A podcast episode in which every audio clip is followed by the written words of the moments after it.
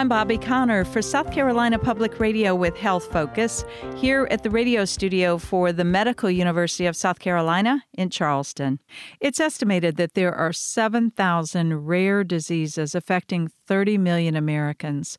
Dr. Patrick Flume is here to talk about rare diseases in South Carolina. Dr. Flume is a professor of medicine and pediatrics and director of the Cystic Fibrosis Center at MUSC, and he's the chair of the South Carolina Rare Disease Advisory Council. Dr. Flume, tell us about the South Carolina Rare Disease Advisory Council and also their mission.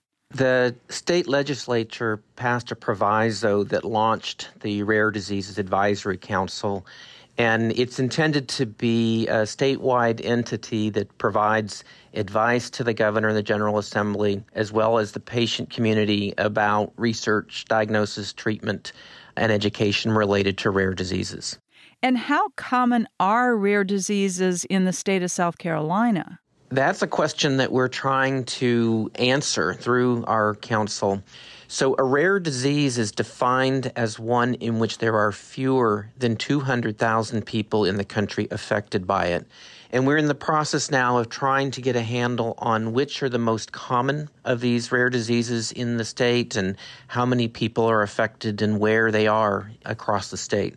Can you give us some examples of diseases that might fall into this rare disease category? Many of these are genetic.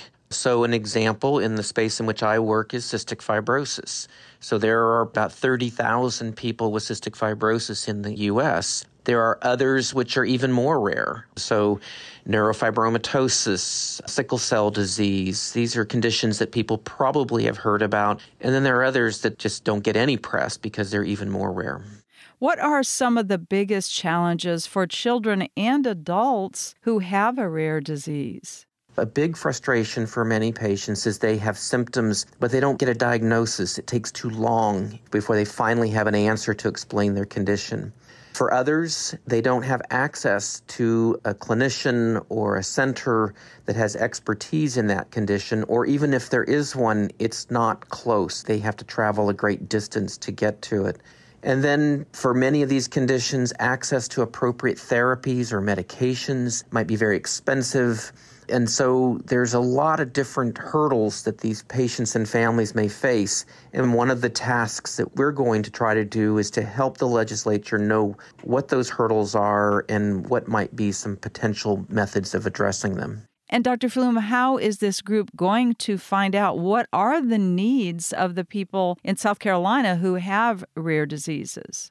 We have implemented a survey to try to get that needs assessment from the community in order to reach the community, we're choosing many different avenues to try to get this survey out to them. One of which is on our website, which is rarediseasesc.org. And people and family members can go to there and answer the questions to help us learn more about their needs. What other resources might be helpful for individuals with a rare disease?